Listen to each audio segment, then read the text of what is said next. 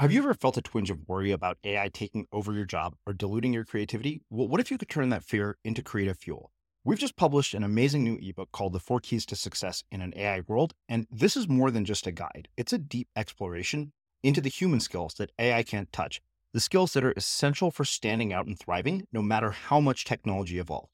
We're talking about real differentiators here like creativity, emotional intelligence, critical thinking, and much more.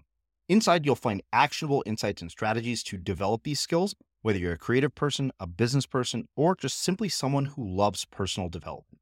This isn't a story about tech taking over, it's a story of human creativity thriving alongside AI.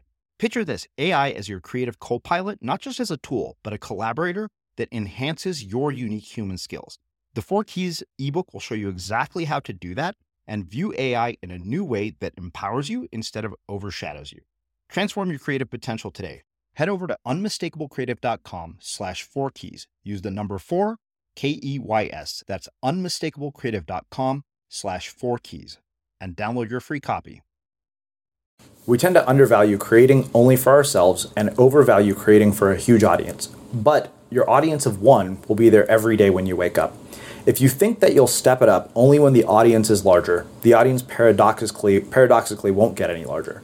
The ultimate paradox of creative work is that what you create for an audience of one is much more likely to reach an audience of millions. I'm Srini Rao, and this is the Unmistakable Creative Podcast, where you get a window into the stories and insights of the most innovative and creative minds who've started movements, built thriving businesses, written best selling books, and created insanely interesting art. For more, check out our 500 episode archive at unmistakablecreative.com.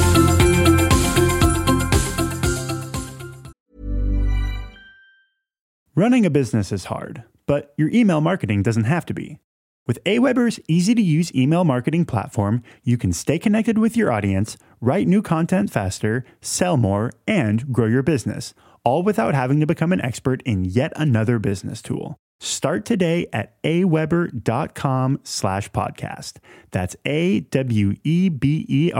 dot com slash podcast. Aweber, simpler email marketing. Introducing Wondersuite from Bluehost.com. Website creation is hard, but now with Bluehost, you can answer a few simple questions about your business and get a unique WordPress website or store right away. From there, you can customize your design, colors, and content. And Bluehost automatically helps you get found in search engines like Google and Bing. From step-by-step guidance to suggested plugins, Bluehost makes WordPress wonderful for everyone. Go to bluehost.com/wondersuite. Let's talk about aging. It's inevitable, right? But what if I told you there's a new way to age led by Solgar Cellular Nutrition? They believe, and I do too, that you can transform the way you age cell by cell with the power of cellular nutrition. As we age, our cellular function declines. Your regular multivitamins and minerals might not be enough to combat these age related declines, and that's where Solgar Cellular Nutrition comes in.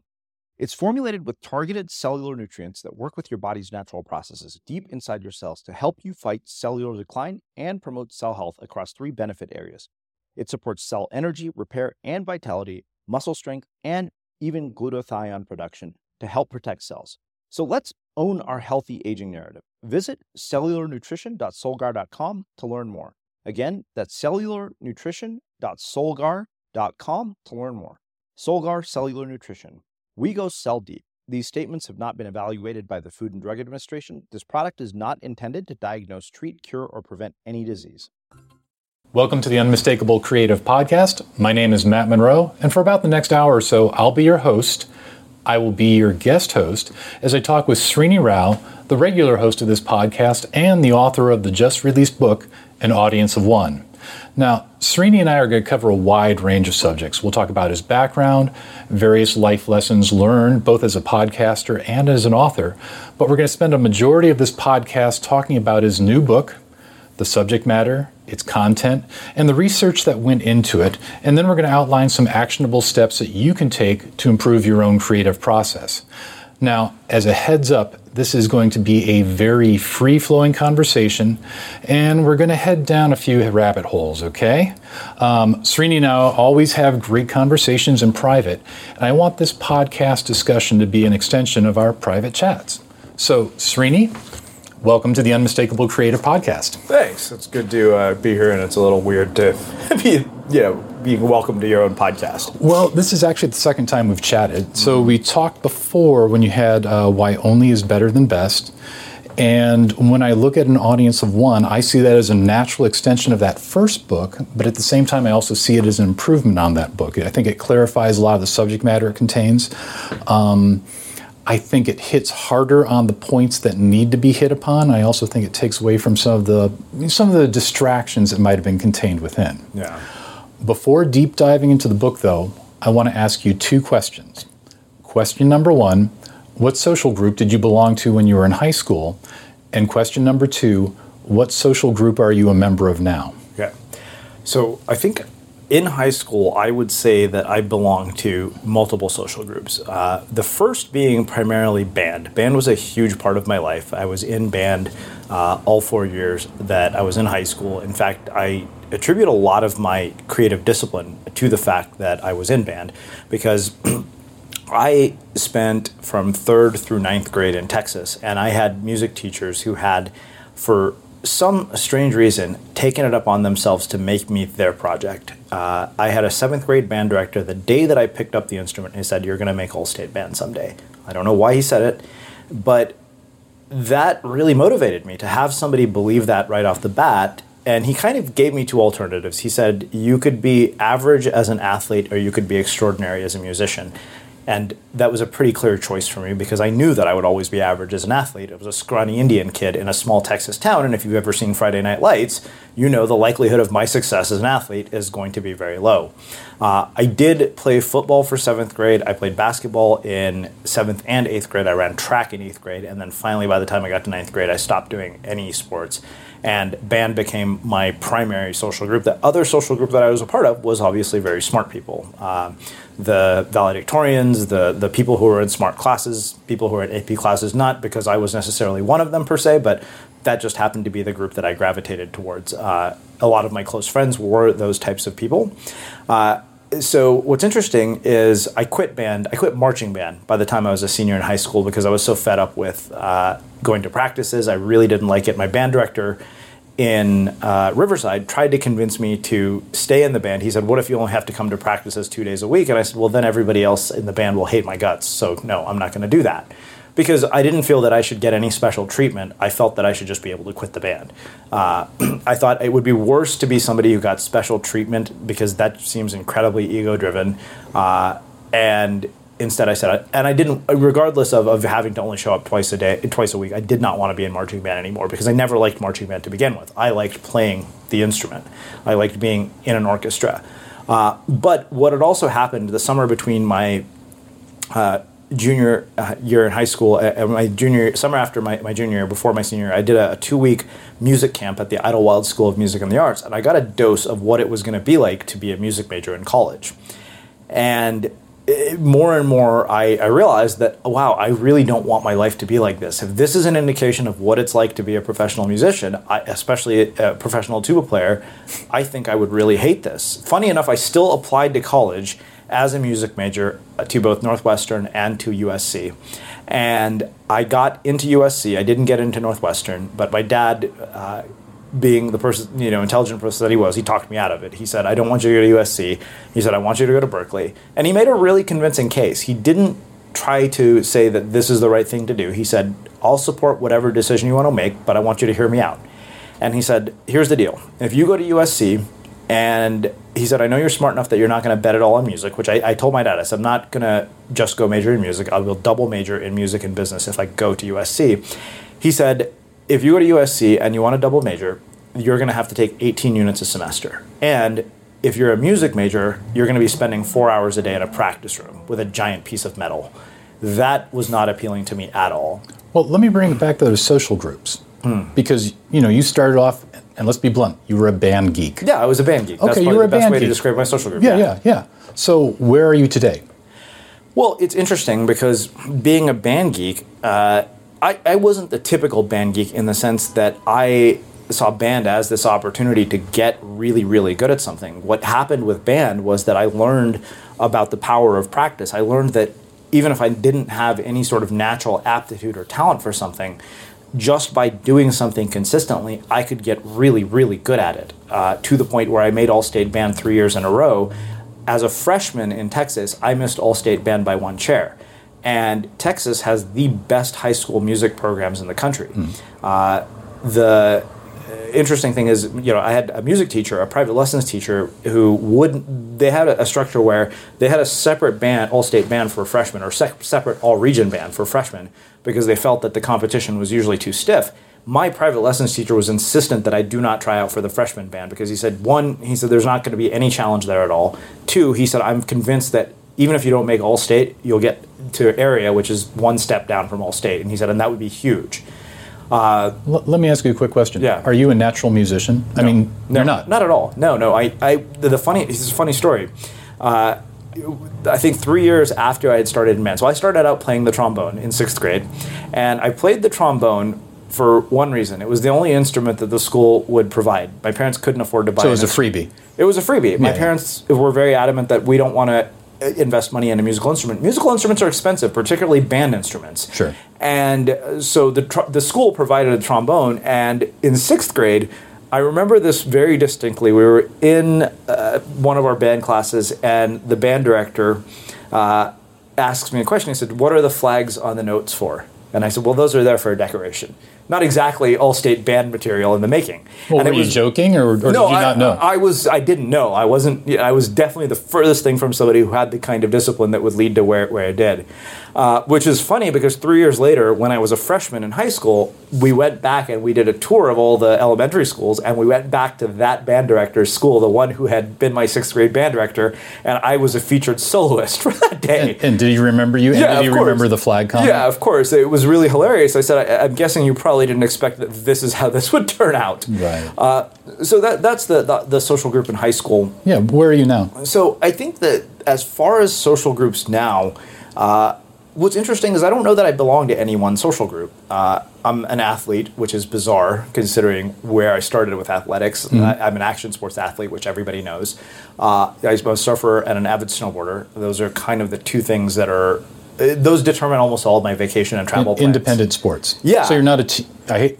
So I'm not going to make a generalization, but you're not a team player per se. Yeah, when it comes to sports, absolutely not. I, I think that I actually think there is a reason that uh, entrepreneurs and creative people are always driven towards these types of indi- individualistic sports. It's most of us are people who couldn't hack it in other sports, and uh, the thing is that uh, the beautiful thing about a sport like snowboarding or surfing is that there's no bar that's set where if you're having a bad day or if you're performing poorly, you cause the performance of the other people to suffer. So you and I could be skiing one day, I could be having an awful day on the mountain, falling a lot. You could be doing 20 mile, 40 mile an hour runs and It doesn't. It, we're not interacting. we're Or not interacting. We're not My affecting performance each other's is not going to performance. affect yours. Whereas on a basketball court, if you're dragging ass, you're affecting the rest of the team. You're Right. the weak. You're the miss, You're the weak link in the chain.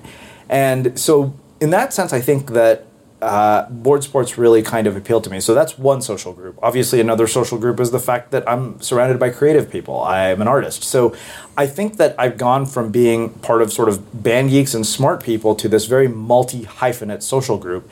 And what's funny is the one really, really good friend that I have from band, uh, I didn't reconnect with until almost 20 years later after we graduated from high school. And I reconnected with him as a byproduct of the work that I've done here on Unmistakable Creative. And I was recently the best man in his wedding. Oh wow. So that's, that's the social group Okay. situation. So I'm going to go down two rabbit holes really quick, um, and this is a real detour. You said that you think a lot of entrepreneurs have an attraction to the independent sports. Mm-hmm. Um, let's be honest, a lot of entrepreneurs fall into that geeky spectrum.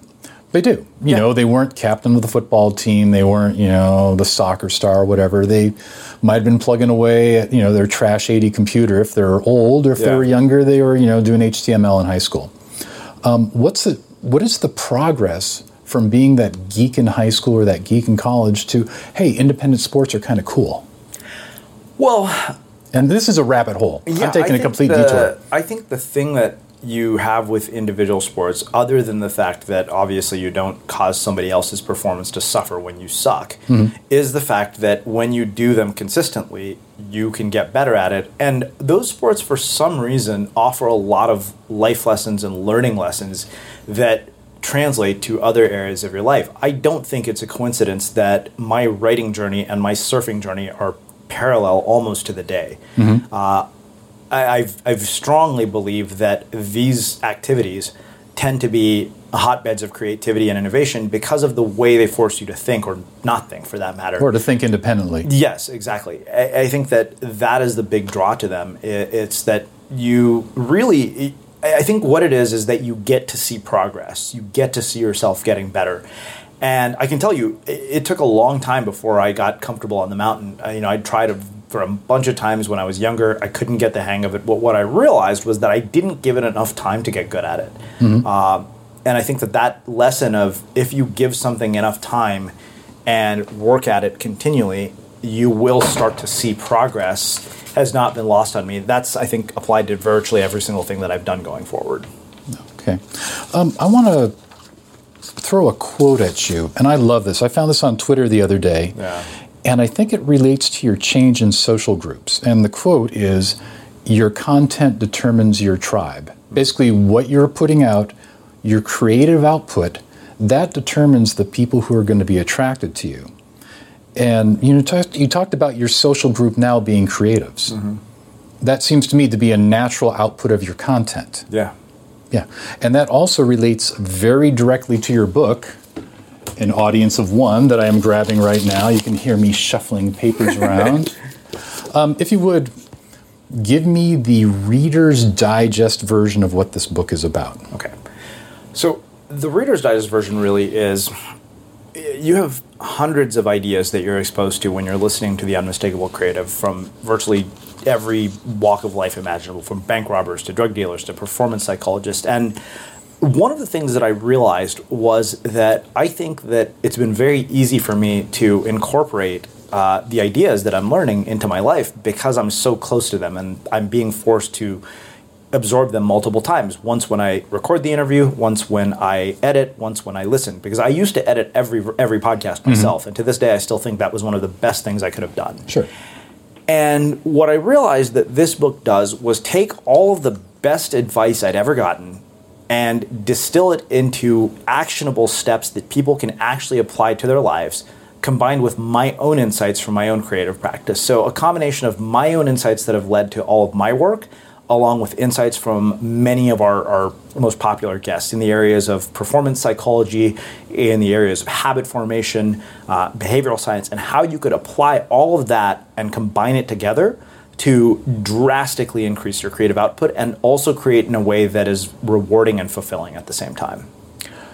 So I'm going to have you read a quote, and this is from the introduction in the book.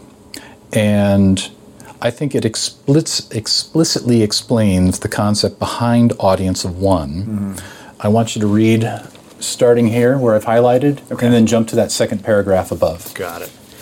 We tend to undervalue creating only for ourselves and overvalue creating for a huge audience. But your audience of one will be there every day when you wake up.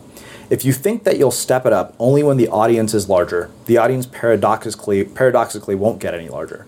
The ultimate paradox of creative work is that what you create for an audience of one is much more likely to reach an audience of millions.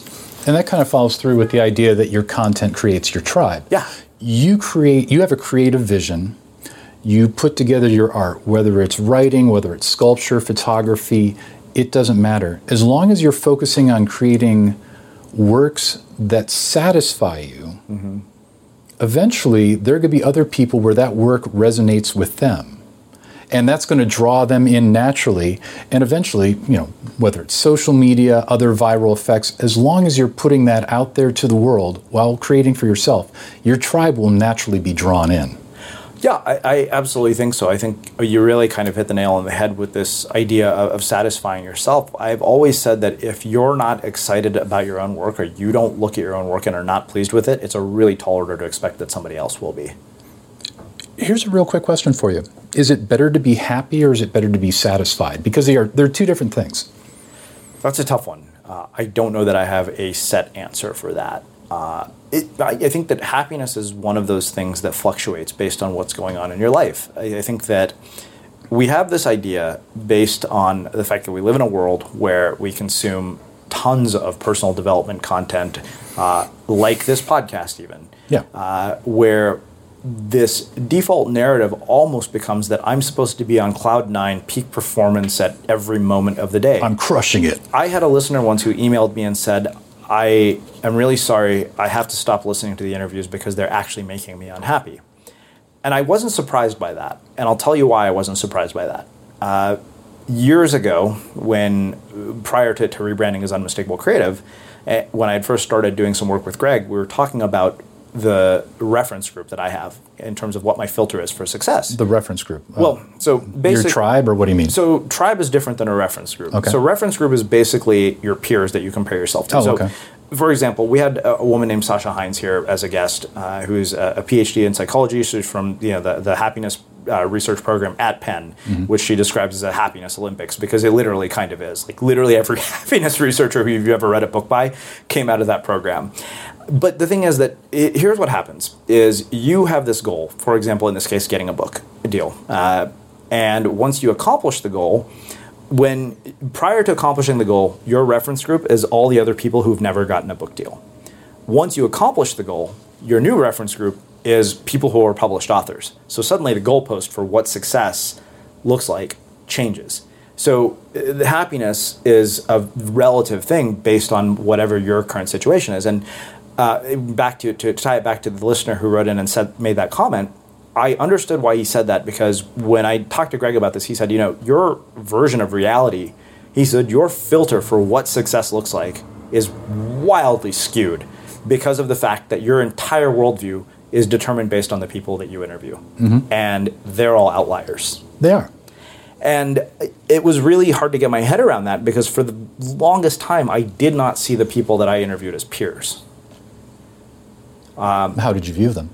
as people who had accomplished something I didn't. Uh, and I think that's changed, but it's still something I wrestle with. It is still because that when that is the lens through which you see the world. Imagine if that you, literally every one of these people has accomplished something truly extraordinary, and if I said that I had to accomplish everything that every single one of my guests has, that's a recipe for real disappointment and a lack of fulfillment because some of what they've accomplished is far beyond what I'm capable of doing, and vice versa, probably. I would I would jump in with the vice versa. I'm going to play amateur psychologist here for a second. You're a published author. Mm-hmm. How many books have you put out? Well, this is two. Okay, these are two published books, along with a very successful ebook, mm-hmm. along with several what e-short books or whatever. Sure. You have a successful podcast. I mean, I can Google Srini Rao, Yeah. and I'm going to find what four or five or six pages on Google. Yeah, I, I, the point being, I you have a level of, of success that you know 99.9% of the population would go oh yeah he's a successful guy Sure. And again, like I said, the, the thing is that yes, we're talking about 99.9% of the population, but when your reference group is not that, right the outliers when your reference group is the outlier. So why when that listener wrote in and said that, it wasn't surprising to me. I didn't find it offensive. I, I said I understand. I could see why it, it's really weird because sometimes reading about other people's success actually makes you feel worse about yourself. i would agree i would agree I, i'm going to just jump in with my own personal comment i don't think of myself as a happy person mm-hmm. but i do think of myself as a very satisfied person Yeah. and the difference is you know i'm not the kind of guy to be you know jumping around like yeehaw but I am the kind of guy to look at the work that I do, whether I'm doing the photography work, audio recording, whatever, put in the hours, grind away at Photoshop or lighting, and walk away from a project and say, yeah, I did a good job. Mm-hmm. And I might not be happy that I stared at Photoshop for six or seven hours, Sure. but I do feel satisfied with the end results. Yeah. And in the end, that's the key. You have to you have to think of what the end results are, and not maybe the shit you're going through during the process. Yeah, absolutely. I, I think that it's interesting because if you look at many of the, the sort of accomplishments, often when we have people on the show, people think that a, a book deal or this moment in the spotlight is, is the, the greatest moment. But the reality is that that is such a small fraction of any piece of creative work.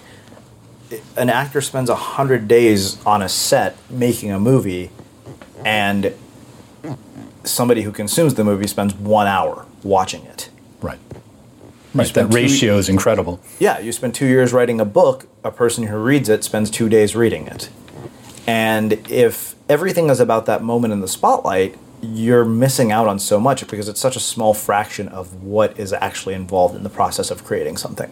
You actually talk about that in the book, and I put the book so. Oh, there it you go. Jeez, that's hilarious. Yeah, I actually had a uh, quote that I was going to have you read from, in which you talk specifically about that. Let's see if I can find it. Hmm.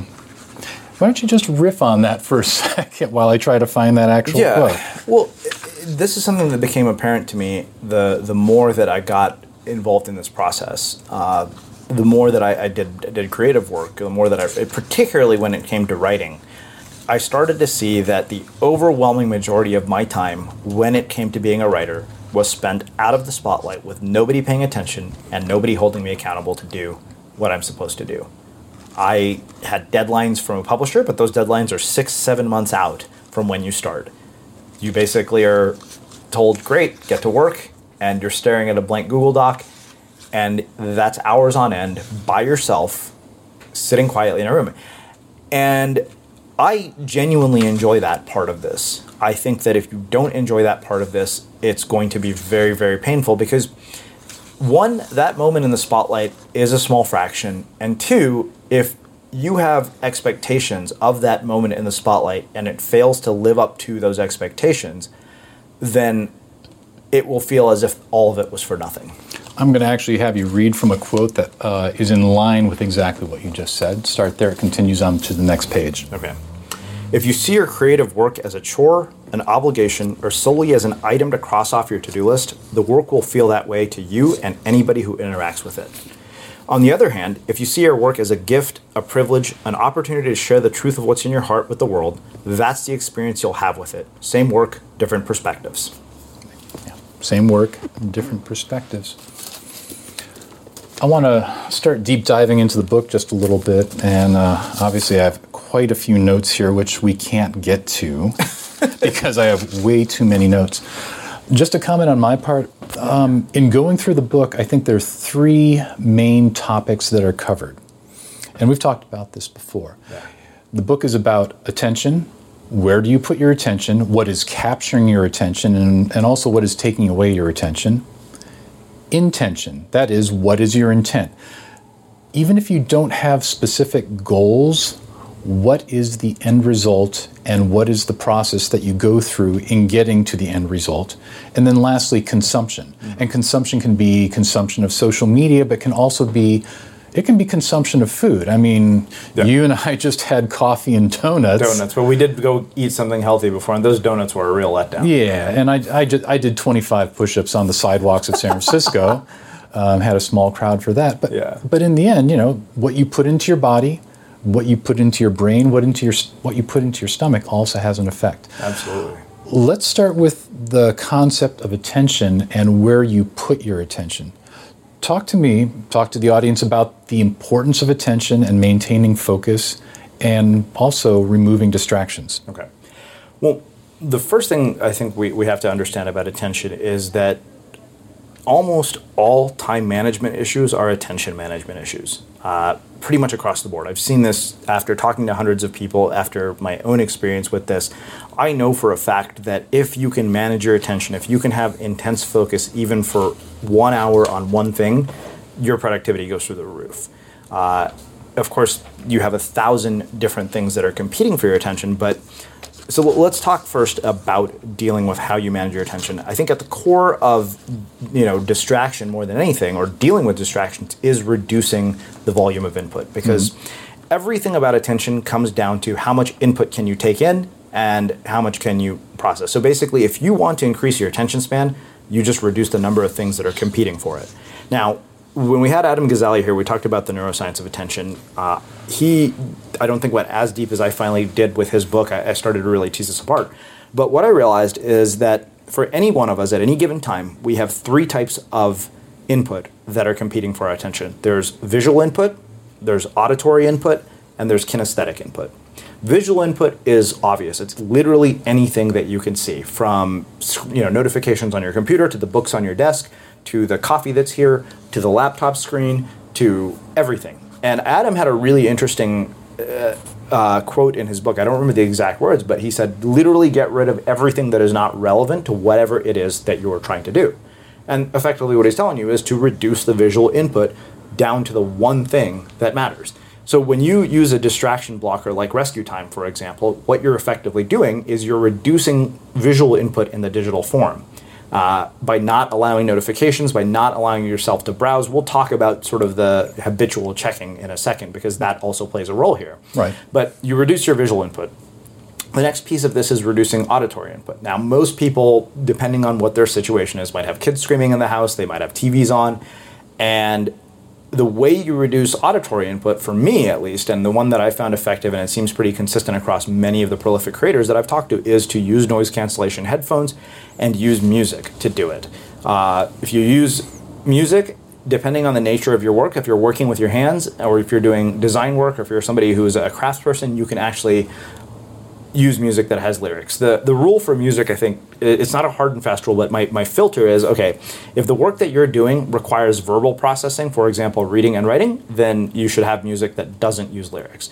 If, on the other hand, you're doing work that doesn't require verbal processing, for example, like painting or sculpting, you can listen to music with lyrics. But the whole point of music is that it drowns out all the other sound. And if you look, talk to most people, what they'll do is they'll take one track and they'll put it on repeat, right. and it puts you into this trance almost. So as a result, you've effectively gotten rid of visual input and you've reduced your audio input down to a handful of things. Uh, so, for example, when it comes to visual input, I use distraction-free writing tools and I work in full screen mode. So if you work in full screen mode, James Clear actually was the one who came up with that uh, the full screen mode thing. I, it was either James Clear or the, one of the co-founders of Buffer where I saw that. And what I realized was that this is so brilliant because when you are working in full screen mode in any app, it literally forces you to single task. I, in fact, I've been wanting to figure out how to build a tool that forces you to single task by using full screen mode. I don't know anybody who can build it, but if somebody does, I'd like them to write me because I want to get it built for my own needs. Have you checked to see if singletask.com has been taken or not? I, I haven't, but I, I should. We'll do that after this interview. Yeah. So I so that that's you know we're talking about visual input. The audio input is obvious. The kinesthetic input is the sort of more nebulous one because that's how you feel, right? Whether the room is too hot or whether it's too cold, whether you're thirsty, all of that. It's just how you feel. Because all of those inputs are effectively competing for your attention. Now, if you think about it, the average person, let's just look at visual input. Imagine you have five browser tabs open, you have messages coming into your inbox via email, you have Facebook Messenger open, and then you have four or five different things on your desk. If you have that much visual input, competing for your attention, of course you're going to have a difficult time managing your attention. It's not a coincidence that Cal Newport has made very, very deliberate attacks on the idea of the open office because of the fact that if you have an open office, you have a large amount of auditory and visual input that is incredibly detrimental to being able to do deep work and to be able to focus and to manage your attention. You know, you've just mentioned three uh, people: Cal Newport, uh, Adam Grant, Adam Gazzaley. Adam, Adam Gazzaley, yeah. Who are other, let's say, leaders, spokespeople in this arena who are basically saying, hey, look, there's just too much noise in our world and we need to bring our focus back? Ryan Holiday, Steven Kotler, David Heinemeier Hansson. Uh, Ryan wrote a really interesting article on Medium recently about news consumption and, and the fact that we create more news than we've ever created in our lives. Sure. Uh, that's because there just is so much happening every single day. It's kind of madness. But so much of it is not going to be relevant in about a year or two. Uh, it, it's interesting how much we think is relevant that's not and it made me really wonder. And then you layer on top of that the fact that we all have social media accounts where we have Instagram and Twitter and, and Facebook. And you start to wonder if you've got this much noise competing for your attention, you're never going to hear the sound of your own thoughts. Which is a perfect transition to this quote from your new book, An Audience of One. Okay. The paradox of technology is that the very tools that facilitate our creativity also inhibit it. How we approach and resolve that paradox is essential to our creativity. When our use of technology is not mindful and deliberate, we become its slave rather than its master, and this gradually erodes our creative capacities, attention spans, and the depth needed to create work of consequence and significance. Perfect. I want to use that as a launching point into the concept of intent. And you know, prior to this interview, we went on a long walk and we just, you know, we shot the shat or Yeah. we shit the shot or we chatted a lot while walking around. And one of the things we talked about was the concept of goals, which you're not a big fan of, but having a vision and just a, f- you know, this idea that there's something you're trying to attain, Yeah. a creative thing. Let's explore that for a little bit, and and let. And I know I'm not being the most articulate person in the world right now, but the concept of why goals don't work, but having a creative vision does work, Yeah. and how that relates to intent. Yeah, it, it- it's interesting, um, and I think it's funny all- for you of all people to bring up the idea of goals not working, given that you yourself don't have goals. Uh, I have three goals. well, I know that go interesting places, meet interesting people, and do interesting things. Right, and then everything in my life is, Is basically filtered. filtered. is filtered through how do I meet people, go Yeah. places, or do things. So, I I'm not entirely opposed to goals. I'm opposed to things that we can't control. Uh, I think that what has happened as a byproduct of the world that we live in is that we have basically artificially created status in social media.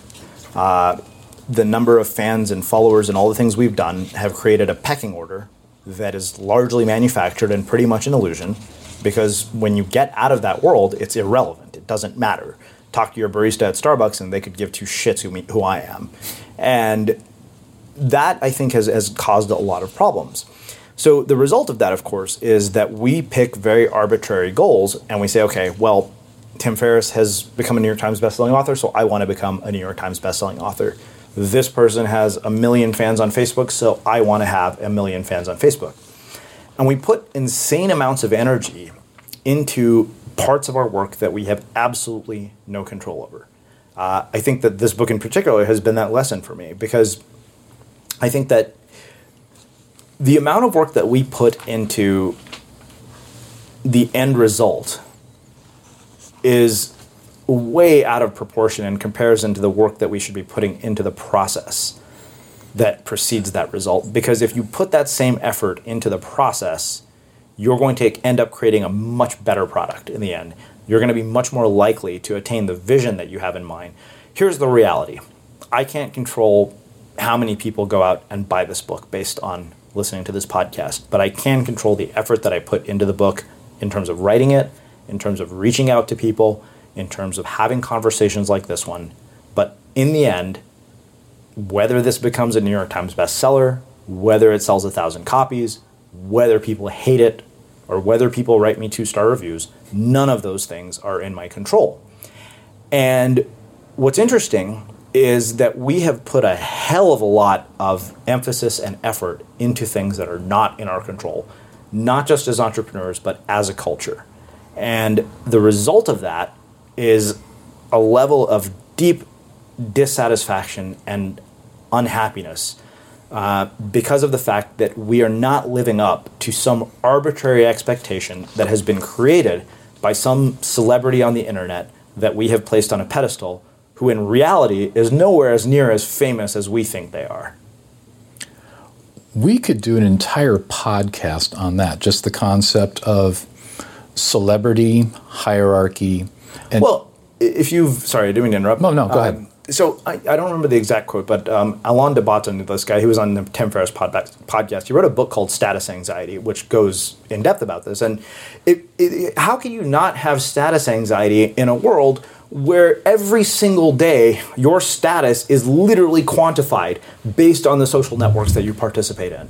I actually, I, I still want to explore that idea just a little bit because I, so much of our society is focused on status and the distractions that come along when we're constantly updating Instagram, constantly updating Facebook, putting, you know, sometimes even putting out a blog post is for mm. status. Totally. And I just wonder what we're achieving with all of this.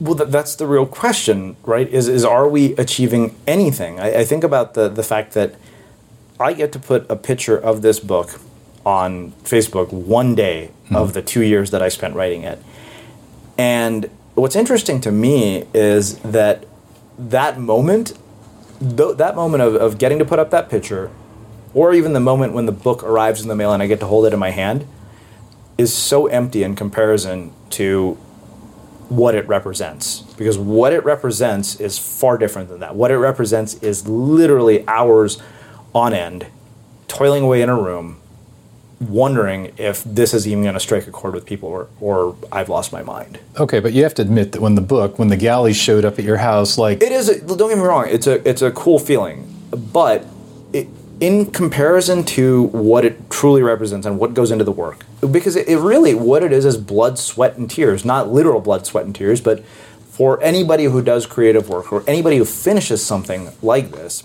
that is really more than anything what they see when they finish it. Yeah. You know, that's a really good launching point into the concept of deliberate practice. Yeah. in fact, I want you to read this highlighted text that I have here in the book. Okay. At the driving range or at the piano, most of us as adults are just doing what we've done before and hoping to maintain the level of performance that we reached long ago, says author Geoff Colvin. By contrast, deliberate practice requires that one identify certain sharply defined elements of performance that need to be improved and work intently on them. So we've talked about this. I really like this book. Um, for the listeners out there, the audience, uh, the book is an audience of one, available August seventh. Yeah. I see it as a vast improvement, a, a, natural trend from your other books, but a vast improvement over your prior books. Mm. Talk to me about the deliberate practice that went in with your writing skills, with your writing craft to create this. Yeah, it, it's interesting because. Uh, even as an interviewer. So I, I want to talk about deliberate practice as an interviewer because I think it'll make a, a good segue okay. into the writing piece as well. So as an interviewer, the one thing that I have done constantly is I've always gone back um, to what I've done and, and, looked at how it could be improved. I go back and I listen to every single thing that we do more than once usually. That to me was one of the gifts that came from when I used to do the editing myself because it forced me to go back and listen. And I still go back and listen. And when I listen, I'm listening for the things that I think I did wrong or the things that I think could have been better. You're not patting yourself on no, the back no, as you go along? All. No, not at all. I, am looking for moments where occasionally I'll think to myself, damn, I should have asked a question about this. And then I'll hear myself ask the question I thought I should have asked. And I said, oh, okay, wait a minute, I actually did that. So I'm always looking for that. So I'll actually give you an example mm-hmm. uh, from a listener. And this was very, very useful feedback that I, I really appreciated getting. I didn't notice we because we all have verbal tics. We all have things that we do repeatedly. And let's shift gears. Well, that I'm never going to stop doing apparently. Okay. Uh, but there was one thing that I caught, and it's funny because now I hear other interviews do it. I've heard Tim Ferriss do it. I've, I've literally heard everybody do it because this listener called me out on it. And uh, if feedback is one of those things you have to learn to, to figure out where you should listen and where you shouldn't. This listener was very kind. She said, I love your podcast, but she said, I noticed that you're saying I'm curious before every question. And what's funny is that until somebody points it out to you, you don't notice. Once they do, it's all you can hear. So, what's interesting about that is during our conversation here, you've said several times, well, it's interesting. so, we all have our verbal tics. Exactly. And I, I noticed that and I couldn't stop obsessing over it. And I made a deliberate effort to slow down and to stop saying it. And I noticed an immediate difference in terms of the flow of the conversation. As far as writing goes, a uh, couple of different things go into deliberate practice. First, you have to remember that I have never stopped the one thing that I've done, which is writing a thousand words a day. Now, I've said, of course, that deliberate practice is not simply repeating something over and over. In addition to writing a thousand words a day, parts of the deliberate practice that go into this is I read writers who are better than I am, uh, and I try to learn from them. I try to learn from what Steven Pressfield does, because what Steven Pressfield does brilliantly is that he says a lot with very few words. He doesn't have to write much, but everything he says packs a punch. If you read The War of Art, none of the chapters are long, none of the essays are long. Some of them are as short as three sentences. But those three sentences are so deliberate that you can't help but be drawn into his work. If you look at people like Amber Rae, if you look at people like Sarah Peck, if you look at people like Dani Shapiro, what they bring to the table is a rhythm to their writing that is almost musical in terms of the way they construct sentences, in terms of the way the language moves. You look at somebody like Ashley Ambirge, you learn how to create work that stands out, like truly stands out, and in a way that is distinctive. So, in addition to the habit, I have studied for people who I think are better than I am, just from a pure craft standpoint. I think that they possess something I don't in, in a way, in that I've inherited some of it because I followed their work. I worked with a writing coach on this book as well, whose name is Robin Dellabough, and she is amazing and she's tough. She does not let me mail it in. She'll tell me if she thinks something is crap. She'll tell me if she thinks it's nonsense. Uh, she does not sugarcoat her feedback, and that's actually why I chose her, uh, specifically because I wanted somebody who would be tough. And finally, I think in addition to that, I still go back and read things that I've written, uh, whether they're you know blog posts or whatever, so that I can uh, get better. That is one thing that I'm not as consistent about that I probably should be. But you also have to remember, I've gotten a world class education from every performance psychologist imaginable as a result of this project. So you add all those combinations together, you get a, a somewhat of a, a, deliberate practice. You know, I want to backtrack just a second. Um, and for years, you have talked about the write a thousand words a day as a habit. How'd you start that? It was the result of a conversation with a guy named Julien Smith, who oh, sure. was a guest here on this podcast and is now the founder of a venture funded startup called Breather. Uh, he, at the time when he told me about the habit, had one of the most popular blogs on the internet. And I've even written about it in an Audience of One. So he, I think the last book that Julien did was a book that he co wrote with Chris Brogan, and it was called The Impact Equation. And what's funny is that if you know Julien's work, and you've read Chris Brogan, you can spot the sections right. that very Julien distinctive wrote. writing styles. They're very very distinctive. Like you can spot what sections Julien wrote because Julien is a very different kind of reader and writer. And it was funny. He had one of the most popular blogs on the internet. He told me two things: I read a thousand words a day, and I don't read blogs. And is a blog. Yeah. yeah. not a blog. One of the most popular blogs on the internet at the time. And I, so I, I looked at that habit and at the time, I had three writing jobs. One was to do freelance writing for a website called Search Engine Journal. So I had to submit one article a week to them. I was uh, doing content strategy for a startup that Greg Hartle was a part of. And I was writing two or three blog posts for my own blog as well as a weekly newsletter. So that's a lot of writing. And I knew that if I basically waited to be inspired or anything like that, I'd be totally screwed. So when Julien told me about a thousand words a day, I thought, well, this actually would probably work as a really good system to do this because inevitably I would have 7,000 words at the end of the week, probably more. And inevitably, somehow, what ended up happening was that I just wrote way more than I imagined. So I had enough to fill all my content requirements, plus enough to end up writing a, self published book uh, that became The Art of Being Unmistakable. Let me ask you this: If you didn't have that habit, what do you think your write? Where do you think your writing skills would be at? Even though you consider or you, you are a writer. I mean, I don't. I don't think they would be as good. I think that if you look at any uh, prolific writer, or for that matter, anybody who's established a career, they are all creatures of habit. They have a rhythm that they maintain. It doesn't matter what it is. It might be three days a week. It might be nine to five every day. It might be a thousand words a day. It's either you know you can count words, you can count hours that kind of really is is what because that allows a number of different things. One is that you have a very very clear goal. Uh, there's no question as to whether you've hit the goal or not, and there's nothing that amplifies the clarity of a goal like putting a number in front of it. And clear goals are one of the flow triggers. And so when you have a thousand words, you're going to be much more likely to get into a flow state when you know that that's the number you're aiming for than let me just sit down and write. And inevitably, if you get to 30, 40 minutes in, you'll blow past that thousand words. I have writing sessions where I might get a thousand words in the first 30, 40 minutes, and I can write 1,800 words in the next 25 minutes just because of what happens right. with flow. For, um, for the audience sake, let's uh, just explore the concept of flow. I know Steven Kotler, I mean, that's that is his thing. Yeah, he's kind of the go-to guy on it. Uh, if you haven't checked out our interviews with him, pure gold in terms of, of the ability to, to sure. access flow. But so, what is flow? First of all, so flow is basically what they call an optimal state of consciousness, where action and awareness merge. Uh, basically, you lose your sense of time. You suddenly just have this this feeling of, of being completely immersed in whatever you're doing. The world around you disappears, and what's interesting is that even if it's painful, even if it's strenuous, for some reason it feels really good. Uh, if you're going 40 miles an hour uh, down a mountain on a snowboard, your attention is right in the here and now because if you pull it out of the here and now, you're going to fall and you're going to hurt yourself really bad. But what happens as a result of this state is that your ability to produce at an elite level just gets amplified. It goes through the roof. So if I've had a day uh, in the water where I've caught 10 waves uh, because the, the surf is good, I will surf. The, there are days when I think I was like, "Wow, where's the camera to capture this moment?" It's like, "Where's Matt Monroe?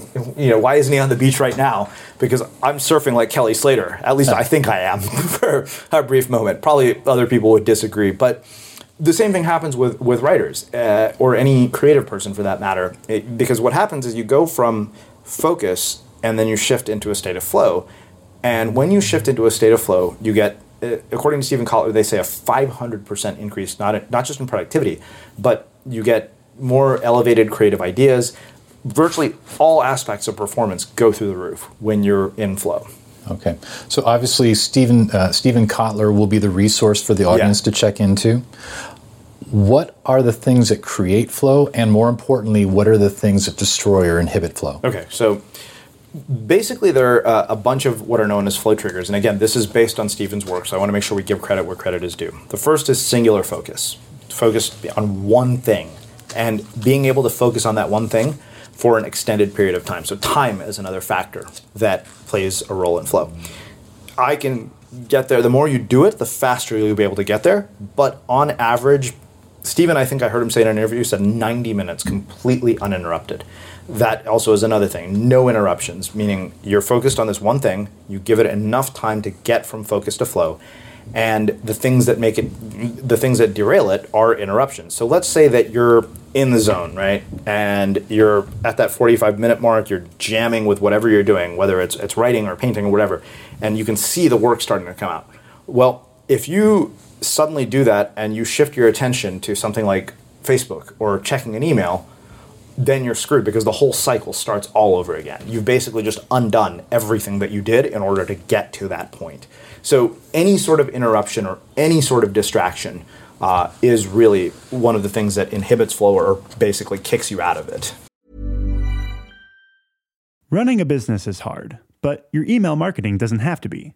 With Aweber's easy to use email marketing platform, you can stay connected with your audience, write new content faster, sell more, and grow your business, all without having to become an expert in yet another business tool. Start today at aweber.com slash podcast.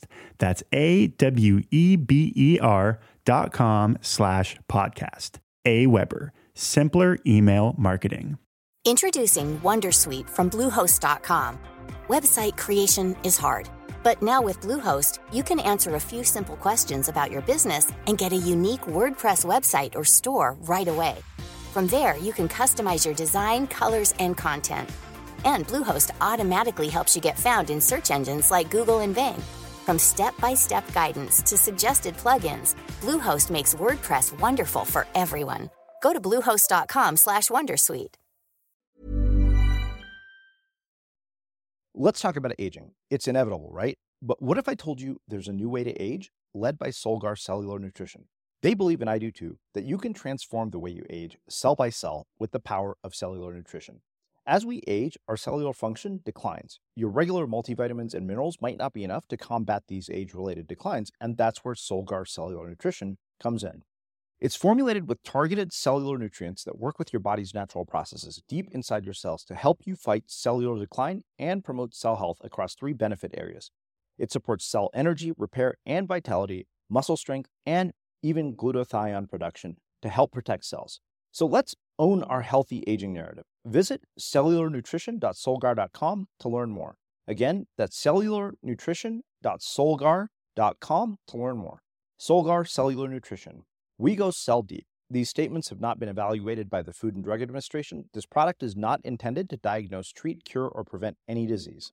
Perfect launching point for this quote from you on monotasking. Okay. So try to monotask to improve your focus and attention. Make a to do list of all the things you'd like to get done today, including high value creative work like writing, painting, or taking photos on your list. Also, include updating your status on Facebook, responding to emails, and uploading pictures to Instagram. You'll find you're able to get everything on your list done faster when you're only working on one of them at a time. So I have to I have to admit I was very surprised when you included you know Facebook ups, updates, Instagram. I mean, why include the distractions on the to do list? Well, here's the thing. I think that if you are used to using these tools on a regular basis, uh, that's like somebody who smokes a pack a day trying to quit tomorrow. and expecting that they're going to basically be completely free. It's unlikely if you're that addicted to something, which we all are, Right. myself included. No, social media is an addiction. It Yeah. is. It's a dopamine trigger, and we're all chasing that dopamine dragon. So the thing is, if you schedule your time for these things, um, the, and there's different ways to do this. So, for example, right now I use Rescue Time to set a goal of less than 30 minutes a day on social media, and I'm I'm hitting it for the most part. Uh, I, I think I still feel that it's a lot of time that I'm spending on social media, despite 30 minutes a day. And, and the other question you have to ask yourself is, is, is, like you said, what are we actually accomplishing? Is this one of the things that adds a significant amount of value to your life? And so often it's not. It's just a form of mild entertainment that not only doesn't add value, it disconnects you from the world around you. Yeah. You know, I actually want you to read something that you wrote on social fasting because, one, it's interesting. Two, it's an experiment I would never have thought of uh, starting up. Okay. You have your day one and your day two social experiment. Yeah. Okay. Quit social media for one entire day. Use a tool like Rescue Time to block all distracting websites. The next day, spend as much time as you possibly can on Facebook, Twitter, or Instagram. Check your email every time you're tempted to. While you're at it, make sure you have all your no- notifications on your phone turned on. And the reason I wanted people to do that is I wanted to show them, I want them to get a sense for the contrast between the two types of days because until you understand the contrast, I don't think you'll really get the value of taking time off and blocking distractions because the contrast is stark. I can tell you, I've had days where I check email in the morning and it's really funny because it happened to me recently. I'm not immune to any of the things that I'm telling you about. Sure, we're all addicts. We are. And I had a day recently where I, I don't remember what it was. I needed to get something from my inbox at seven in the morning, and it was not that important. It could have waited till noon, and the whole day just went to shit from there.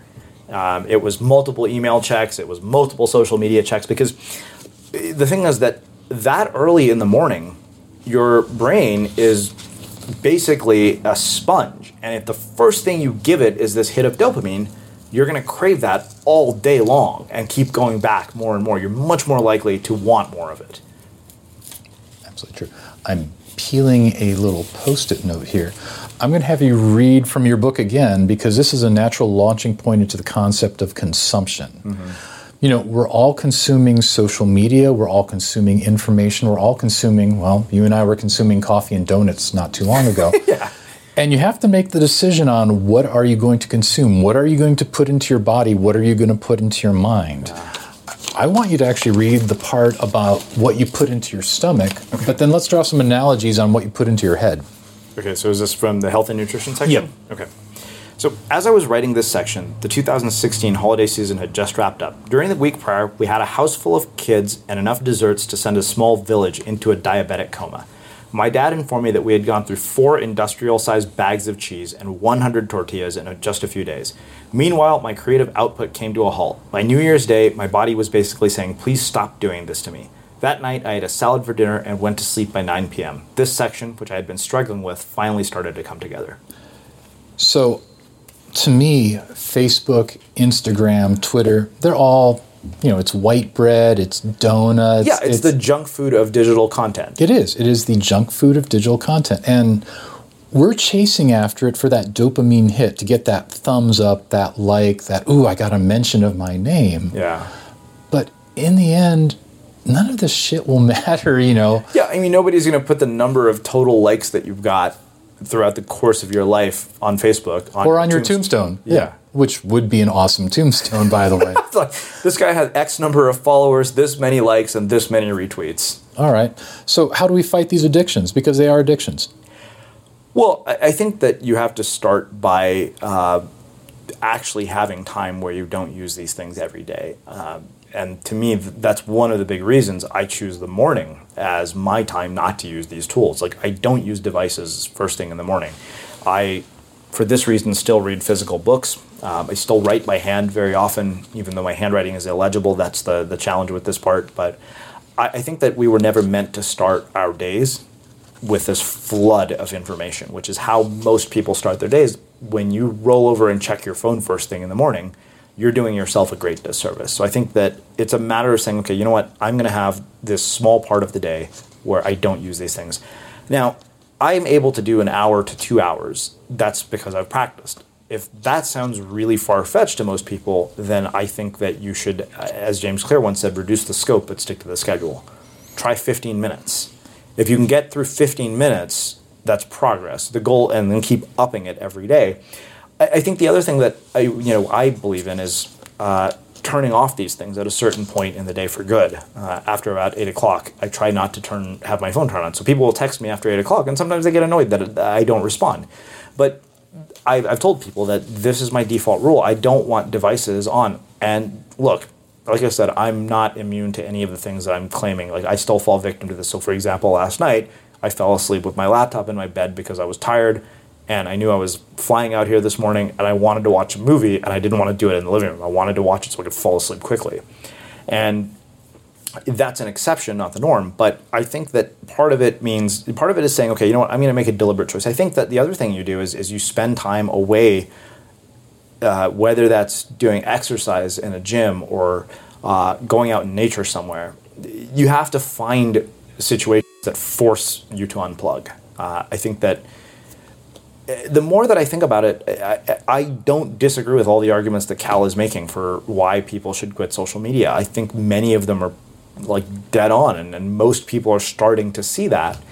Uh, it's interesting because if you look at a lot of the people who produce a high volume and quality of creative output, you'll and it's interesting. One of the things I recommend people do is go and look at the social media feeds of people like Ryan Holiday um, and people like Steven Kotler, who have written multiple New York Times bestselling books, and compare their feeds to people you know who are incredibly active on social media, like Kim Kardashian or whomever. Yeah, yeah, yeah. yeah, yeah. Yeah. Uh, I want to take a quick little detour here because I found this quote and I love it. And it basically talks about the idea that creativity is therapy. Mm. And I firmly believe that. I can have the shittiest day in the world, but if I go out there with my camera and I get that one shot, my day is completely turned around. Yeah. So let me have you read. Starts here and continues to there. Okay. Creativity, it turns out, doesn't just contribute to our happiness, but also to our mental and physical health. Expressing ourselves creatively is a form of self care in many ways. It gives us the opportunity for self reflection, and as we build our creative skills, we build confidence. Many therapists even prescribe creative expression to their patients for healing purposes. So I want to get a little personal with you. Sure. Because and you've written about this, we've talked about this. You have had waves of depression. Yeah, absolutely. So how did creati- how did creativity get you out of that? Well, I think that when you live a, a creative life, it's inherently uncertain in a lot of different ways. Um, you have financial uncertainty, you have relationship uncertainty, you have the uncertainty of what your career is going to look like. And I think that when you do something creatively on a consistent basis, it gives you what Jonathan Fields refers to as a certainty anchor. It's one thing you can come back to over and over again so having this one thing, this practice, this anchor, is a really effective way to reduce your anxiety because you know that you have this one thing to look forward to every single day. No matter what happens, as long as I get to do this one thing, it's been a worthwhile day in my mind. Uh, I think that's that's one component of it. But this isn't just based on my experience. There's research to back this up. So James Pennebaker, who's a professor at UT Austin, uh, this is some of the research we did for the book. He found that when he had people write about traumatic experiences, it, he found that whether it was people who had had breakups from relationships or people who had lost jobs, many of them bounced back from the trauma a lot faster in comparison to the control group who didn't do the writing. And so that's really interesting that uh, you could actually have a, a therapeutic outcome or a healing outcome just from expressing creativity. And this, it turns out, it has been shown even in much more serious illnesses. Uh, in many places where they're cancer patients, they use uh, art therapy, where they have people who are dealing with illnesses, uh, sometimes life threatening illnesses, actually do something creative. Because if, funny enough, what that does is it takes us back to the notion of attention, right? So when you do something creative in the midst of a trauma, what you're doing is you're shifting your attention from the trauma to the creativity. Now, for all you know, the creativity uh, could be fueled by the trauma. That's how Chicago has built an entire recording career. Uh, it's true. Have you ever listened to any of their songs? Like every one of their songs is about heartbreak, pretty much. I don't think I know a single Chicago song that I remember growing up that wasn't about some tragic romance. 25 or 6 to 4? Maybe that one. All right. Saturday in the Park? Uh, Man, man selling ice cream. Yeah. Huh. Well, okay, okay. Fleetwood Mac, like the Rumours album, that's nothing but you know Exactly. songs People about have- heartbreak and like f you. Exactly. So, uh, what you can do is you could take this trauma and you can channel it into something creative. And I think, in a lot of ways, the trauma of not having a job when I finished business school is largely responsible for the existence of Unmistakable Creative and everything that I've done today. I would agree, and also just you know the magic year 2009. Yeah. when everyone, anyone who is creative, was thinking to themselves, "Well, I got time. What can I make? Exactly. What can I do?" Um, this is just curiosity on my part. Do you think there's a relationship between creativity and depression? You and I know many of the same people, and a lot of the creative folks out there they suffer from depression. I do. I, I think I, I wish it wasn't the case. I really wish that those two things didn't have to coexist. There are times when I find that really annoying. Yeah. Uh, it- because it's frustrating. I mean, people who've never dealt with depression, they don't really know. And I think that you have a world in which we have life coaches and self-help uh, gurus and everybody where medication and, and a lot of the ways in which depression is typically dealt with tends to get a really bad rap. And often that bad rap comes from people who themselves have never dealt with depression. Uh, but as far as the relationship between creativity and depression i'm not sure why that's the case but it seems to be. Both a lot of strange sort of mental disorders from you know uh, from add to depression seem to often be correlated with high levels of creativity. Perhaps the, the reason for that is that when you have these sort of uh, neurological issues, I think what happens as a result is you have a, a set of thoughts that you wouldn't be able to access in an ordinary state of consciousness. We were talking about flow as an altered state of consciousness. So, funny enough, I, actually, it makes all the sense in the world. If you look at people who are incredibly creative, uh, they're always craving an altered state of consciousness of some sort. It's why we crave flow. It's why everything in our lives is driven by an altered state of consciousness. I think a lot of creatives also tend to go towards alcohol and drugs too Yeah. to get that altered state. Totally. And I don't know why. I, If it's as, if they view it as an escape, or if they view it as an enhancement. I think it really depends. If you look at things like psychedelics, which we can kind of, this is a, a real detour. Let's talk about psychedelics. yeah. I, I, I've, I, you know, Kate Kate Swoboda jokingly said she so, so you know basically you're doing all of this experimenting in the name of science. I said yeah.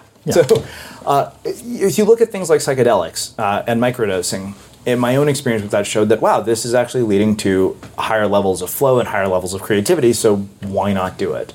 Uh, I, I do think that when you start to get into sort of you know, hard drugs and alcohol and pushing yourself to the limit where you're causing damage, I think in a lot of ways, at least in my experience, when I've drank in a situation where I was depressed about something or, or used some sort of drug to alter a state, whether that's smoking a cigarette or, or drinking, I think it's always because I've been trying to numb whatever I was feeling in some way. well, you know, for folks who do have depression, sometimes numbing that depression is the way out. Yeah. Unfortunately, all the things that numb depression are depressants. Yeah, exactly. I mean, that's the, you know, that's the paradox right there. Um, just a personal note on my side. Um, I don't know if you know this or not. I actually I did ayahuasca about 20 years ago or so. I think we've talked about this, but yeah, I don't. Yeah. So I know it's your podcast, but I'm going to talk for a minute or so. Yeah. So about 20 years ago, I was working on a documentary about um, shamans of the world. And we ended up going down to the Peruvian Amazon and documented just crazy things in the Amazon. And at the end of our session down there, the shaman we were working with basically said, I like you guys, tonight the ayahuasca. I'm not a spiritual person, so I did not have a spiritual experience but I had a visual experience and I had an auditory experience where I was physically able to manipulate sound with my hands. Someone, That sounds amazing. It was incredible. Someone could sing or talk, and I could physically reach up, grou- grab the sound waves, move them, shift the pitch, cause them to warble, all sorts of things. Wow. Yeah, I, I think the technical term for that is synesthesia. Yeah. Where you're substituting one sense for another. Um, here's the thing I found it incredibly enjoyable, I found it entertaining. I didn't find it therapeutic. It was just the sort of thing that I walked away from and said, oh, well, that was an interesting experience. I don't think I'll ever do it again, but yeah, that was kind of interesting. And it's funny because a lot of people, when they have their ayahuasca experience, talk about the fact that it's kind of like doing 20 years of therapy in one night. There are a lot of people talking about that, and we're going down a rabbit hole right now. Sure. Um, as a side note, I was actually just down in Peru about three weeks ago, and one, in one of the towns down there, it's become this hippie ayahuasca town, and there are literally posters and billboards on the telephone poles and on the walls, like you know, tonight the ayahuasca, or you know, check out the psychonauts down the street. Um, I don't know. There, I, I find it actually a bit disturbing that something that plays so heavily with your brain Yeah. Has- becoming has become a tourist activity. that is strange. I think that the the da- downside to that is you can get yourself into situations that uh, you're really like it could be very detrimental. Yeah, absolutely. And I know that was a complete and total detour. Yeah. Let's get back to an audience of one. Um, you know, as we were talking about earlier, it, the three main concepts are your attention, your intent, and then also your consumption. What I like about this book, so there are, there are three kinds of prescriptive books out there. There are the books that basically tell you, well, here's what you have to do. Oh, hey, motorcycle. You know, here's what you have to do. And books like that tend to have the word like grind or crush or hustle in the title. Yeah. And then there are the books, and they say, here's what you need to do, and here's how you're going to do it. And that's certainly an improvement. Yeah. But the best books are here's what you need to do, here's how you should do it, and here's why you should do it. And what I really appreciate about An Audience of One being released August 7th is you have so much why. Here is why you should do it. Talk to me about the research that went into this. I mean, how did you go down the rabbit hole of basically finding out where you should put your attention, why you should put your attention to certain areas? Yeah. As far as the research goes, it was a combination of, of a bunch of different things. So I think one of the things that was really challenging about this book, uh, one is that it's really, uh, in a lot of ways, a departure from my previous material, uh, which, eh, when you look at the, pre- the previous book, Unmistakable, it was a combination of, of memoir slash self help book. It was more than anything my story, whereas this required a great deal of outside research, of, of looking at uh, white papers, which are Boring. mind numbing to read, mining them for one nugget that might make sense to include in the book, and translating it into something that's much more digestible for a reader. Going back through a series of unmistakable creative interviews uh, with people who happen to be practitioners, who happen to be behavioral scientists, not only going back to their interviews, but in many cases going back and reading through their books as well to figure out what they had uh, talked about and what was really, really relevant here. And so it was when we looked at it, we said, okay, what do we need to understand here? The thing is that so often when you have prescriptive nonfiction books, they don't back up what they say with evidence, or they just say you should do something. Right, do this. No, no and, reason. And crush it. But Sorry. the the thing that I, I wanted to, to show was that I wanted to be able to back this up with evidence from people who had researched the very things that I was talking about. So let's go through one practical example Yes. here that is very relevant to listeners. So probably my favorite one is the concept of the progress principle, which is based on the work of Teresa Amabile, who's a professor at Harvard. She wrote a book called The Progress Principle. So one of the things that people will complain about is the fact that they don't feel motivated to do something or that they don't feel inspired. Well, it turns out the greatest motivator, the biggest motivator of all, is visible progress towards some sort of goal. And the cool thing about that is that you can determine what that visible progress looks like. It doesn't have to be, oh, I'm running a four minute mile when I can barely get around the track. It can be the number of days I showed up to run, the number of minutes I ran per day. So if you think about it, the reason that that uh, famous story from Jerry Seinfeld uh, about how to write jokes and to Expl- basic- explain that, So please. okay, uh, Jerry Seinfeld, James Clear talked about this in an interview on Unmistakable Creative as well. But Jerry Seinfeld met this young comedian named Brad Isaacs. Brad Isaacs went to him and said, "Mr. Seinfeld, how do I become a better comedian?" And he said, "Well, tell you what." He said, "Get a wall calendar, and every day write jokes. And every day that you write a joke or write jokes, cross off an X." He said, "After enough days in a row, you will actually have a chain, and the goal is to not break that chain."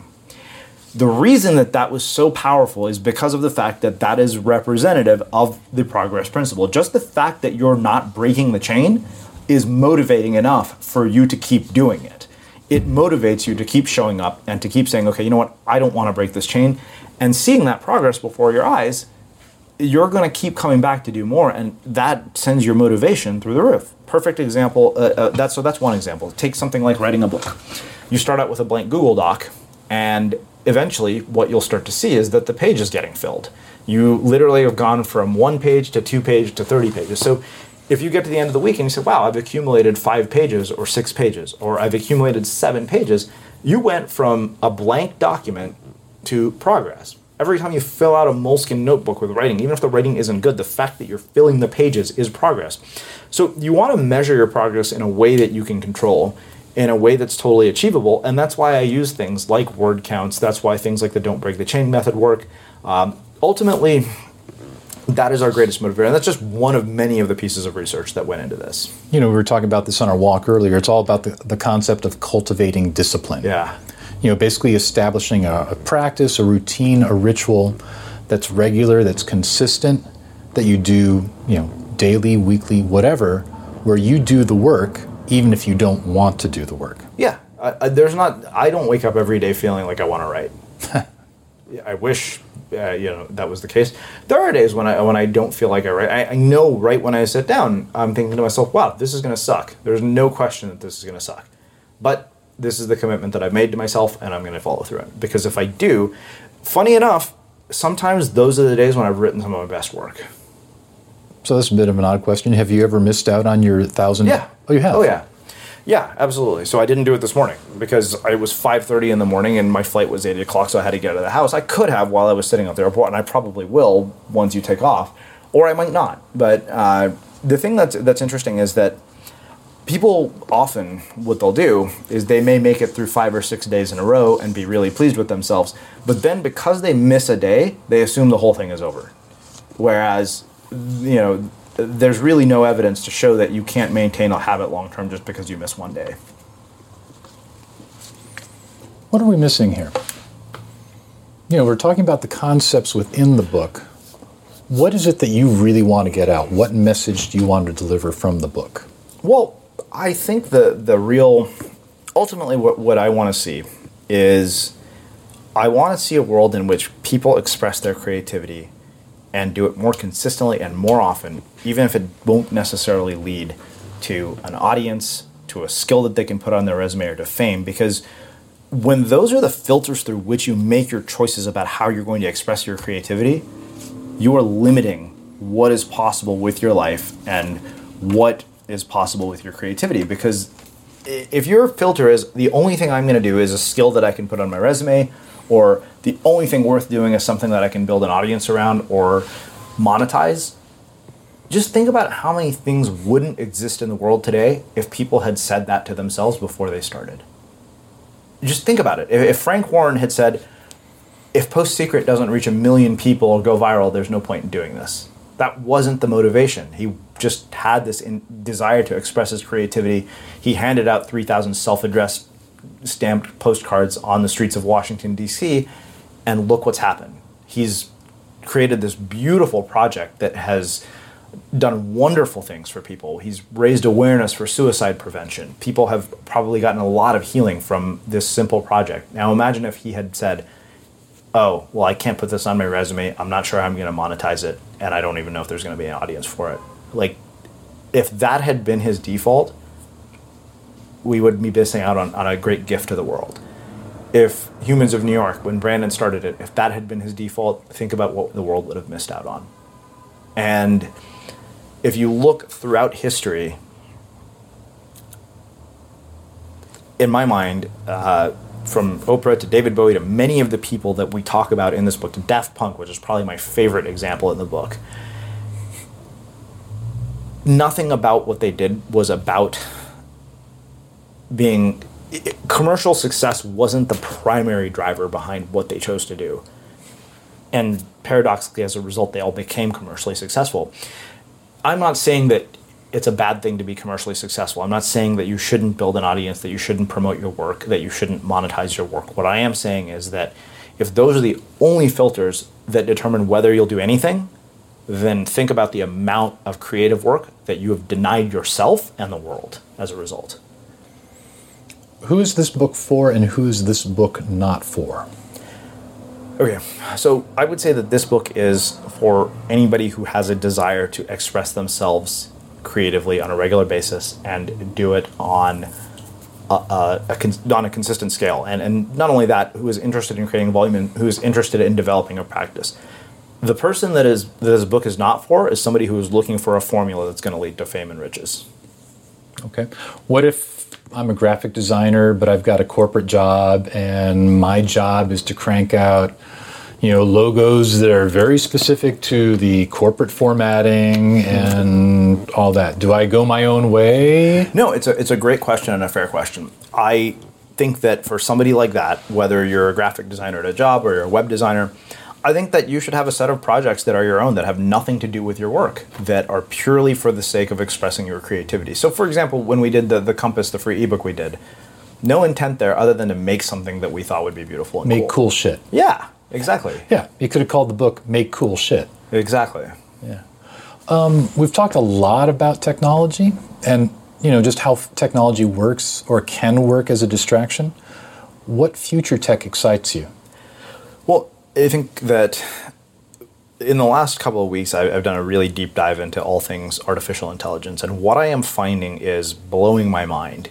Uh, from tools like Reason8.ai, which literally allow you to transcribe every meeting that you're in on, uh, every in-person meeting, and not only does it allow you to transcribe the meeting, it provides you with a summary and action items at the end of the meeting, and it's just there on your phone. That's incredible. The fact that we could do that with AI, and we're just at the tip of the iceberg. I've seen SEO tools that are going to improve uh, using artificial intelligence and machine learning, which is going to make a lot of our jobs easier. We're going to be able to get more relevant traffic to our websites. A lot of the things that are difficult now because of the, the technical nature involved in them are going to become much easier as a result of many of these tools, uh, which is a wonderful thing. How do we prevent them from becoming another distraction? Well, I don't think they're going to be another distraction, to be honest, because I think what they're going to do is they're going to liberate us to spend our time and effort on doing what matters most, which is our creative work. And I'll give you a perfect example of this. So it's funny, I, I could not believe that I did not know about this. I, I recently found a tool called CoSchedule for social media, which is just a straight up plug for these guys, but a well deserved one. I saw this and I was blown away because it was a, effectively a marketing dashboard where you could do everything from one dashboard, meaning you could promote all your social media posts, you could schedule everything. And not only that, they had a WordPress plugin where you could actually create a WordPress post or a, a blog post or a podcast. And in the plugin itself, when you publish the post, you could set it up to publish the thing that you want on social media on the same day. You're scheduling at the same time, so you're only having to do this thing once as opposed to doubling the work. And this is the tip of the iceberg. And based on, on machine learning and, and using algorithms, it basically determines the best time on the publish day and then publishes. Those are the kinds of things in my mind that are not going to be a distraction, but rather they're going to liberate us to do what matters most and to focus on what's most valuable, which is actually creating. Okay. A few quick questions for you. Yeah. Um, What aspect of our culture or society today that's viewed as normal is going to seem absolutely crazy, like batshit crazy in about 20 years or so? Well, in an ideal world, uh, poverty. Uh, I think that when you have uh, a large enough group of influential people who are talking about universal basic income, we have a, a guest coming up soon. Is a 2020 presidential candidate who uh, is running on the platform of universal basic income for all Americans that would be a beautiful world if that is where we finally end up is that poverty is an afterthought uh, which seems completely normal. I think many of the jobs we do today or the way we work today will also fundamentally change. The idea of eight hours a day doing one thing i think that the way we work the structure the structure of the way we work will look very different. It, it, it won't make sense to spend eight to nine hours a day at an office ever again I'm willing to bet. I, I felt that the, for the longest time the eight-hour workday is nonsense, uh, but I think more and more it's becoming true that value is not determined by the amount of time you put into something. It's b- determined by the intensity that you put into something. what's something that you find really easy to do that most people find difficult? That's a good question. I guess I, I, I don't find conducting interviews to be this incredible challenge. I feel that it, it, it comes naturally to me. I, have always said that I think I'm a much better interviewer than I am a writer, uh, ironically, despite the fact that Really? we're talking about a book. Yeah. Uh, and that was actually largely the impetus for the start of the podcast was the fact that Sid Savara basically eh, more or less told me that he thought I was a much better interviewer than writer. That I think has come much more naturally to me. I don't find that to be, I, I'm not intimidated by it. Oh, getting up on stage and speaking is another one of the Okay. things that I don't find difficult to do. I don't get nervous. I- I, thrive in the environment. I think that also came from my training as a musician. I was going to actually ask you why you think that is, because I, I'm not afraid to stand on a stage either. Yeah, I, I think it was largely so. What this was one lesson that my band director drilled into my head over and over and over again. And I remember this was the determining factor between people who could hack it in all state band and people who couldn't. I, I remember I had a, a girl in my class who was an incredibly talented flute player, but she could not, for the life of her, perform under pressure. Uh, the moment that she was in the spotlight with you know the pressure on her to audition, she fell apart. And I think it was because in her mind she felt that every mistake that she made uh, could be felt by the audience. Whereas I was taught that nobody knows when you mess up, so just keep going. And that never left me. And so as a result, I got very desensitized to how the audience is responding to what I'm doing when I'm in front of a large group of people. Do you think you'll still have a podcast in 20 years? That's a, a good question. I don't know that it will be a podcast per se. Uh, one of the reasons that I've chosen to build this platform the way I have and why we have very much stuck to telling stories is because I never wanted to be constrained by the limitations of the medium. I wanted to be able to exceed the limitations of the medium, in this case, audio. But if you look at what we've done in terms of our body of work, we've taken that audio and we've cut it up in different formats and we have uh, we, we've put it in different formats. I mean, we've made animated shorts. We've transformed what we've done from a podcast into a, a two-day event, which you were the photographer for. Uh, it, and, and we've produced books as a result. So I never wanted to be solely a podcaster. In fact, I, I thought the term was so limiting. Like, I, I think I- I did the keynote for Podcast Movement in 2014, and when they called me and asked if I would do it, I said yes. I'll do it on one condition that I don't have to talk about podcasting, and it was the keynote for Podcast Movement because I said, look, I see my work as very different than producing a podcast. Yes, that's what we happen to call the medium, but I think I'm a storyteller who uses podcasts to tell stories. That's really what I do. I'm just tossing questions out there. Yeah. Do you think it's better to be lucky or to be skillful? I would much rather be skillful than be lucky. But But look, we would. Ha- I think it's irresponsible for us to. For, for us to have this conversation and to completely neglect the role that luck plays in the accomplishments of every single person who has been on this podcast, I think would be really, really closed minded because there is an element of luck involved. I think it was really lucky that my editor at Penguin happened to have found my essay on the day that she returned to her job uh, at publishing when she came from Skillshare. There are a thousand other articles on Medium, probably more, that she could have found. I don't know why she stumbled on mine. That's luck. yeah. You couldn't have planned that. And I I can't help but think about that moment in uh, David Letterman's new show where he was talking to Barack Obama. And Barack Obama asks uh, David Letterman a very similar question to the one that you have just asked me. He said, You know, I've seen a lot of people in my life who've been successful in business, who've been successful in politics, who've been successful in entertainment, who have worked really hard. And he said, but there are a lot of people who have worked just as hard and put in just as much effort, and they don't get those results. And so he asked David Letterman, and he said, Do you feel that luck has played a role in you getting to where you're at? And he said, I feel that I've been nothing but lucky. I don't know that I've been nothing but lucky. I think it worked, but I think it would be totally ridiculous to overlook the, the fact that luck played a role in this. I was lucky to start when we did in 2009. I was lucky to have gotten a head start on a trend 10 years before it started. Uh, I was lucky to have my editor stumble upon that article. So there were a lot of very serendipitous things that have happened in this process. At, on a personal note, I think there's a lot to be said for being at the right place at the right time and also knowing the right people. Mm-hmm. And because of that, I personally go out of my way to know a lot of people. I mean, I really do. I, I reach out to a lot of folks. I do a lot of communication. I do a lot of email.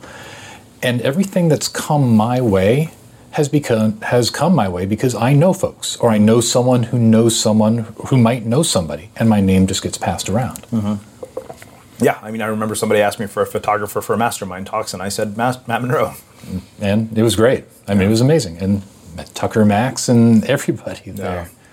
Um, what books are you reading these days? My reading has changed a lot in the last month or so. Okay. Um, and I think part of it is the, the political climate has uh, created an interest, not in politics per se, but in economics, ironically, which is, is strange because I have a degree in environmental economics. But uh, I did not my, know that, by the way.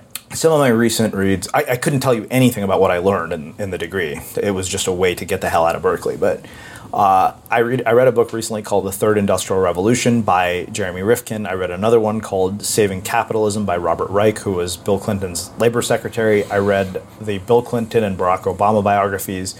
Uh, I also read three books on the criminal justice system. So I think that my so here's here's what is driving my reading right now is one of the things that I've realized is that when you have a platform like the one that I've built here, you have the opportunity to do something impactful that goes beyond just creating content with it. You could actually create social change with it.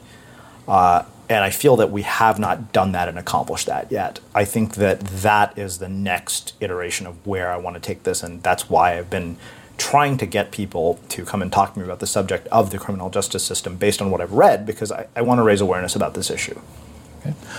What are three books you think everyone should read? Oh, that's that's easy. The deep uh, deep work by Cal Newport. Okay. Uh, the War of Art by Steven Pressfield. okay, so, the so it's not that easy. No, the third. Well, I mean, I An have, audience I of one by Srini Rao. I literally have hundreds of books on my shelf, so those two were, came to mind immediately, and I'm trying to think of what else has had a huge. Still writing by Dani Shapiro. Oh, fantastic! Yeah. Um, do you read primarily nonfiction or fiction? I do. I primarily read nonfiction. I, I should read more uh, fiction, but I, I, don't. I don't know why. It's just not my jam. Do you remember your last fiction book? The Namesake by Jhumpa Lahiri, probably. That's the one that, that comes to mind immediately. But yeah, I'm primarily a nonfiction reader myself. Yeah. But um, every now and then, I just you know you, you want a good detective novel. I've asked you this before, and you didn't really have an answer. Yeah. But I think you might have one this time. Sure. Uh, who are your heroes? Well, you know, funny, funny enough, I, I never thought I would say this, but um, I have watched what my dad has done with his life at coming to, to you know leaving India when he was really young, with no clue what he was getting himself into, starting a family, literally bootstrapped, uh, making that work for as long as he did, having two kids, and then building a career and a life that, uh, by all accounts, is, is wonderful. I mean, he's really, really done well for himself. And it, it's. I remember thinking there was a point at which I used to think I was like, oh, I don't want uh, my parents' life, and I don't want my parents' life. But I, there was a point at which I didn't think it was a good life, and now I think that's not true. Now I think it's a, it's a, a really great life. I look at it and I'm like, wow, you guys have you guys have done wonderful for yourselves. When do you think that change in mindset took place and why? Well, I think it's, it's really largely in the last two years. Uh, sometime last year, I think it was before my 39th birthday, I was having a conversation on Unmistakable Creative with Frank Ostaseski. And he was the director of the Zen Hospice Project, so naturally the subject of mortality came up. And yeah, I think a lot of people know this. I spent a lot of time living at home in the process of, of building Unmistakable Creative and one of the, the results of that, of course, is that a lot of things in my life have not happened that I thought would happen by now, like getting married, having kids. A lot of the things that you think by the time you're 40 are likely to happen. And the concern was no longer that those things wouldn't happen or that they weren't going to happen on, on a timeline. But what I started to really concern myself with was, or what became a very deep seated fear was, wow, what if one or both of my parents has died by the time one of these milestones happens.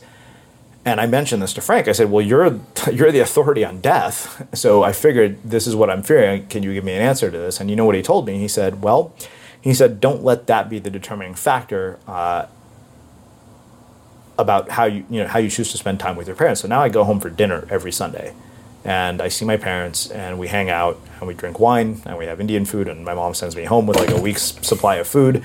Uh, but I, I've watched I've watched the evolution of my dad as a, a struggling postdoctoral student, uh, having finished a PhD, raising a young family to really, I mean, building a life that is, is really great. I mean, they're traveling now, they're uh, getting to see stuff, and, and, you know, he's treating himself well. He's he bought this beautiful car. I remember that the first time I saw this, like, this is going to be your new car. I was like, wow and it was the most decked out thing I'd ever seen. Even the dealer was like, "We've never seen somebody deck out this car like this."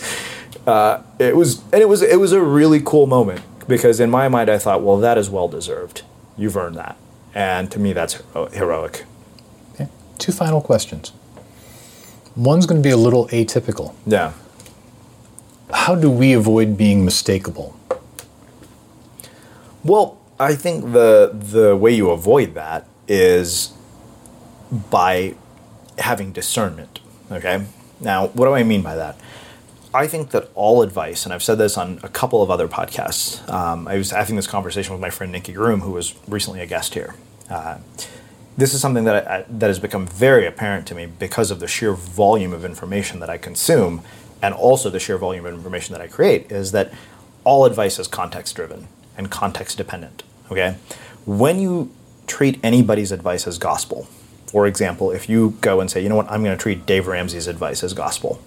Well, Dave Ramsey's advice, for the most part, from what I'm told, I don't know because I don't follow his content, but from what I've gathered, is starve yourself until every debt is paid off, don't enjoy yourself, and live awfully. Now, maybe that'll get you out of debt, but at what cost? If the cost is that you are a very unhappy person, you've become severely depressed, and your health has suffered, is that really a worthwhile reason to get out of if that's what you're getting out of debt comes at is the cost that it comes at not worthwhile? And that doesn't take into account context because there are some people who really can't do that. If they did that they would literally never leave their house. And i don't think that that's healthy. Now the thing that happens is that because of the fact that we have social media we have this pecking order we get to see this parade of accomplishments on social media and on the internet, we have this standard by which we measure our lives by. And once we measure our lives by the standard, the people who have set that standard, their advice turns into gospel rather than guidance. And when that becomes gospel, that's when we get into trouble because it goes from being guidance to dogma. And as a result, you become mistakable. And as a side note, Dave Ramsey, if you are listening, uh, you can contact Srini Rao, and uh, he will be glad to have you on the show. So, Srini, last question. What is it that makes you unmistakable? So, I thought a lot about this because you had asked it to me two years ago, and, and funny enough, the answer hasn't changed, and that is perspective. As a result of this project, I have gotten a world class education in everything from performance psychology to creativity to storytelling. And I've taken bits and pieces of everyone uh, that really resonated with me. And I think that that really is, is what it comes down to. And inevitably, what happens is when you consume this much information, uh, as much as I have. And I've not only consumed it, but I've also created the information that I've consumed at the same time, which is a strange paradox. It has to go somewhere, and the result is that it's come out in my creative output. It's come out in my writing. It's shaped everything that I'm doing. It's shaped the way I tell stories. It's shaped my use of language. It's shaped my views and my perspective on what matters. And I think that that is what has made me unmistakable. Very good. Before we close out the uh, podcast, you are going on to Creative Live tomorrow. Yeah.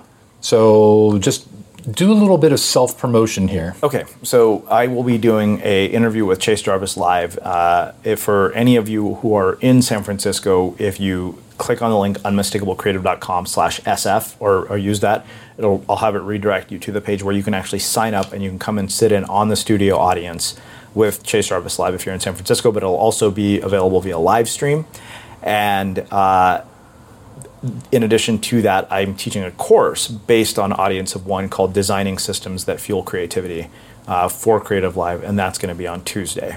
So is this a one day? So the course is a one day thing. The live interview is one hour. It's from 5 to 7 p.m. Pacific time on Monday night, August 6th. Monday night, August 6th. And with that, Srini, thank you so much for being on the podcast. yeah. And we will come back.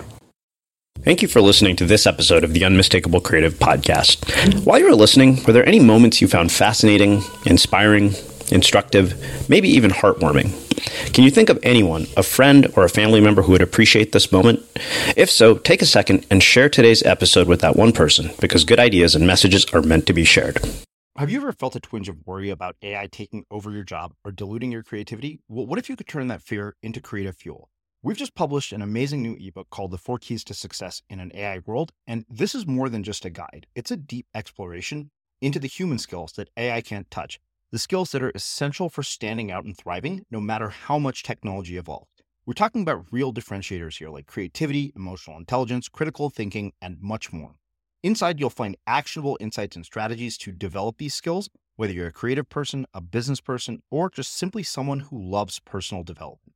This isn't a story about tech taking over, it's a story of human creativity thriving alongside AI.